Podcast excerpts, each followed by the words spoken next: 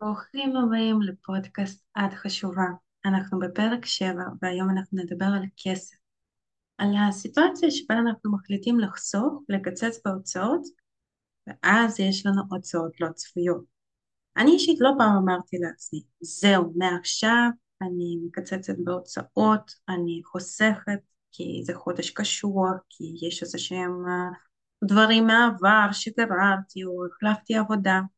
וכמה כמה ימים אחרי שאני אומרת את זה, אני מגלה שיש לי חוב שאני חייבת לשלם, או יש איזושהי תקלה ברכב, או אני מקבלת קנס, או כל צרה אחרת שבגללה לא רק שאני לא יכולה לחסוך, אלא אני גם צריכה להוציא יותר כסף מברגיל. למה זה קורה לנו? אדם יכול להיות באחד משני מצבי תודעה, תודעת שפע או תודעת מחסור. תודעת שפע זה כשאדם מרגיש שמספיק לו ואפילו יש לו עודף בלי להיקשר לכמות של מה שהוא מעריך כרגע. תודעת מחזור זה כשאדם מרגיש שלא מספיק לו, שיש לו מעט, בלי להיקשר לכמות של מה שהוא מעריך כרגע. זאת אומרת שאם לאדם אחד יש אלף שקל ולאדם נוסף גם יש אלף שקל, מי שבתודעת שפע הוא ירגיש שפע, הוא ירגיש שיש לו סבבה, שיש לו בעודף, שמספיק לו. ואדם אחר ירגיש מחסור, למה יש לי כל כך מעט? הסיטואציה הזאת יכולה לקרות גם כשהבן אדם יש 500 אלף שקל והוא עדיין יהיה במחסור. הייתה לי פעם שיחה עם מתאמנת שדיברה איתי על מחסור כלכלי, על התחושה הזאת של למה אני לא מגיעה לסיפוק כלכלי. שאלתי אותה אם הייתה לה באותו יום לקוחה, היא עצמאית, היא אמרה לי שכן, ולקוחה של מעלה על השירות בסביבות האלף שקל. באותו רגע הערתי לה עם הפנס על אלף שקל שכרגע שוכבים לה על השידה, והיא עדיין מתלוננת שחסר. בטח עכשיו לרובכם יש את השאלה, ומה אם לא שילמו לי היום אלף שקל, ואני מרגיש במחסור? אם הם משלמים לי אלף שקל, אז הייתי עכשיו האדם המאושר בעולם, אבל אין לי את האלף שקל. אז כאן אני אקח את הפנס שלי ואני אעיר על המקרר שלכם, על קורת גג שיש לכם ללילה הקרוב, על הבגדים בארון, על עשר שקל בארנק, על חברה טובה שיכולה להלוות לך מאה שקל עד המשכורת uh, הקרובה. תודעת שפע זו דרך חשיבה ודרך תפיסת חיים. אחרי ההקדמה הארוכה הזאת, בואו נדבר על מוד של חיסכון, למה יש לנו הוצאות לא צפויות כשאנחנו מחליטות לקצץ בהוצאות? אנחנו חיים על תדרים. ניקח מטאפורה של טלוויזיה. אם את מדליקה עכשיו ערוץ של סרטי אימה, אז את תרגישי בפנים תחושה של פחד ואימה. אם את תפעילי ערוץ של uh, סרטי מילודרמה או קומדיה, את תרגישי רגשות אחרים לגמרי ושאת תשדרי ליקום תדר אחר לגמרי. אז תדמייני שאת חיית על תדר מסוים. כנראה שזה היה תדר של שפע, של שמחה, היו לך בזבוזים מסוימים, קיבלת החלטות, ואז ברגע אחד את עוברת לערוץ, uh, לערוץ אחר, לתדר של פחד. הרי ההחלטה לחסוך היא אף פעם לא נובעת מסיבות משמחות.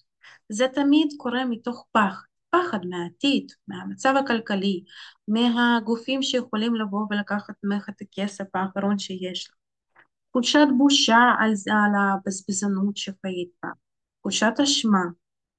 כשאנחנו מחליטים לקצץ בהוצאות, זו תמיד עמדה ילדותית. זה בדיוק uh, כמו בן אדם שאוכל מלא מלא עוגות ואומר זהו, ממחר אני חי על חס. נחזור רגע למטאפורה של טלוויזיה. את ראית ערוץ כיפי, שזו הבזבזנות או שינויים שיצרת בחייך, נגיד אם החלפת עבודה או עבדת פחות, ובפתאומיות את מעבירה ערוץ לסרטי אימה ואת חווה פחד, שזה בעצם הרצון לחסוך. ביקום יש חוסר איזון טוטאלי. התת מודע שלך רוצה לאזן אותך, ואז מה קורה? סטביליזציה. סטביליזציה זה מנגנון של תת מודע שמאפשר לנו להישאר ברמה המוכרת. זה קורה גם לחיוב וגם לשלילה. לדוגמה, את מורידה במשקל, אז הגוף שלך ינסה למשוך אותך למשקל הקודם כי זה המצב הרגיל, המוכר והבטוח. בגלל זה יש לנו תקיעות, בגלל זה קשה לנו להוריד משקל uh, בצורה דרסטית. יש לנו תמיד שלב שבו פשוט המשקל נתקע ולא יורד, לא משנה מה נעשה. או יותר חשק לאכול. אותו דבר עם כסף. אם את פתאום מחליטה להוריד בהוצאות, אז תת מודע שלך יעשה הכל כדי להחזיר אותך להוצאות הרגילות שלך. כסף מגיע לפי הצור, כסף לא מגיע סתם. אז אם את בצורה אגרסיבית מחליטה שאת רוצה לחסוך, אז אין שום סיבה שאת תמשיכי להרוויח באותה הצורה. גם ההכנסות שלך ירדו, אבל להוריד בהכנסות שלך זה הרבה יותר מסובך מלהוסיף לך הוצאות. הרי יקום תמיד בוחר באופציה המהירה והקלה, ככה זה בחיים. אז מה עושים? איך מקצצים בהוצאות כשזה באמת נחוץ? קודם כל צריך להבין שהתמונת כרגע מתוך פחד, מתוך עמדה ילדותית. בדיוק כמו ילד שעושה משהו רע ועכשיו הוא מוכן להבטיח להורה שלו כל דבר, כל דבר אפשרי כדי שההורה לא יכעס או לא יעניש אותו. במקרה כזה את לא מאמינה בעצמך, בזה שאת תוכלי להרוויח, תוכלי להתמודד עם ההוצאות החודשיות, בזה שאת תוכלי לקחת אה, אחריות על המצב הקיים כרגע. כן, כנראה תצטרכי לנהל את הכספים שלך בצורה אחרת לגמרי, אבל את לא צריכה להתרכז בזה, את לא צריכה לרכז בזה את כל האנרגיה שלך. בעצם את לא צריכה לעבור לערוץ אימה. את יכולה להישאר באותו תדר של שפע, רק עם שינוי התנהגותי מסוים מבחינת ההוצאות. כשאת הולכת לסופר לחשב דברים בצורה אחרת, או כשאת קונה משהו באינטרנט, או משלמת על משהו. לבחור לשלם על דברים אחרים, להקטין איזה שהן הוצאות, בלי לעשות מזה דרמה. אני מאוד ממליצה לחזק את תודעת השפע. תרגיל שמחזיר אותנו במהירות לתודעת שפע, לתדר, לערוץ הזה של שפע, של שמחה, זה תרגיל של 50 עוקרות תודה. כל בוקר לקום ושתהיה לך מחברת ליד המיטה, והדבר הראשון שאת עושה בבוקר זה את כותבת 50 עוקרות תודה על מה שיש. על זה שהתעוררת בבוקר, על ההורים, על משפחה, על ילדים, בלה בלה בלה. אחרי שתעברי את ה-10-15 הסעיפים הראשונים, אז יתחילו סעיפי שפע. על כמות הקרמים שיש לך במקלחת, על הבגדים, על הארוחות הטעימות שאכלת, על אה, תמיכה שפעם קיבלת מאדם ספציפי. אז התת מודע שלך תתחיל לעשות עבודה ותתחיל לחפש באמת את הסעיפים התוספת, לא ה basic שכולנו מכירים, אלוהים, תודה על הבריאות, תודה על אמא ואבא, תודה על עוד משהו, לא. את ממש תתחיל לחפש איפה קיים שפע בחיי. ככה נמנית תודעת שפע, כשאת מתחילה לשים לב אה, למה שלא שמת לב קודם. אז לסיכום, אם יוצא מצב שבו את מבינה שאת צריכה לעשות שינויים כלכליים, אז אל תתייחסי לזה בצורה דרמטית מתוך פחד, בושה או אשמה. תביני שההכנסות שלך הן תחת אחריות שלך, שההוצאות שלך גם תחת אחריות שלך, ואת תתמודדי עם כל זה. אם את תעשי צעדים קיצוניים, אז uh, תקרה סטביליזציה, ובמקום מה שתכננת לחסוך, את תצטרכי להוציא יותר כסף. כי ככה חיים מראים לך, רגע, לא צריך לעשות עכשיו חוסר איזון ביקום. את חיית על מצב כלכלי מסוים, לא צריך להקטין את זה. אנחנו לא רוצים שאת תחי פחות טוב. השאיפה היא שתצמחי, שתחי עוד יותר טוב, שיהיו לך יותר הכנסות, שיהיה לך יותר כסף. ומה את עושה כרגע? מורידה את הרמה שלך. במקום לנסות להוריד את הרמה הכלכלית שלך, תנסי להעלות אותה. קודם כל אצלך בראש, דרך הסיפור שאת מספרת לעצמך. תעשי ויזואליזציה, תעשי רשימה של הדברים שאת רוצה, תעשי אה, דמיון מודרך לגבי איך חיים שלך ייראו כשאת תהיי אה, רגועה מבחינה כלכלית. ואת תראי שהתת מודע שלך יעשה את כל העבודה ואז יהיו הזדמנויות, הצעות, איזה שהם רעיונות שיעזרו לך להרוויח את הכסף שאת צריכה. מה שחשוב לעשות זה לעמוד בהתחייבויות שלך.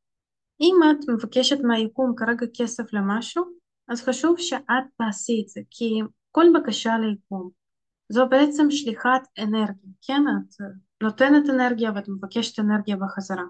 לדוגמה, אני אה, כאן עכשיו אה, במדיירה, בפורטוגל, ואני אמרתי ליקום, אני רוצה אה, להזכיר פה קטנוע, כי קשה פה להתנייד, ואני לא רוצה להתנייד באוטובוס או משהו כזה, כי זה הרבה זמן, ופתאום התחיל לזרום עלי כסף. ממש פתאום אנשים התחילו לקבוע יותר דברים, ואני רואה שאוקיי, שפע מגיע, ואני כמה ימים לא, לא קובעת עם האיש שצריך להביא את הקטנוע, כי בהתחלה חיכיתי לתשובה ממישהו אחר לגבי קטנוע אחר, ואז אני עוצרת ברגע הזה ואומרת, שנייה, מה הסיפור שאני מספרת לעצמי עכשיו? שמזג אוויר לא טוב ואני כנראה לא אשתמש בו ובלה בלה בלה. זה הרגע שבו אנחנו נופלים לתודעת מחסור ויקום ייקח מאיתנו את כל מה שהוא הביא לנו ובפעם הבאה אנחנו לא נקבל כסף למה שאנחנו מבקשים. לכן במקרה שלי אני כבר מחר צריכה לקבוע עם הבן אדם לגבי קטנוע. במקרה שלכם כל אחד מכם יודע איפה הוא קצת עבד על היקום, איפה הוא קיבל um, כסף או משאבים אחרים ולא ניצל אותם למה שהוא תכנן לנצל אותם. אז uh, אני מאחלת לכם לפתח את תודעת השפע של, שלכם, מאחלת לכם להרגיש מבפנים את הסיפוק הזה ממה שיש, להעריך את מה שיש בלי פחד, בלי פחד שזו הרמה שאתם תישארו בה. לא, אם אתם תקבלו את הנקודה שאתם נמצאים בה כרגע, זה אומר שממנה רק אפשר לצמוח. אבל אם אתם כל הזמן מתנגדים לנקודה הזאת ואומרים לא, אני רוצה יותר, אני רוצה יותר, אז הצמיחה היא בעצם uh, לא יכולה להתרחש. כי אתם עוד לא קיבלתם את הנקודה שאתם עומדים בה, אתם כל הזמן מרגישים שאתם נמצאים בנקודה הרבה יותר נמוכה. כרגיל אני רוצה לסיים את הפרק uh, במשפט שבגללו אנחנו התאספנו כאן.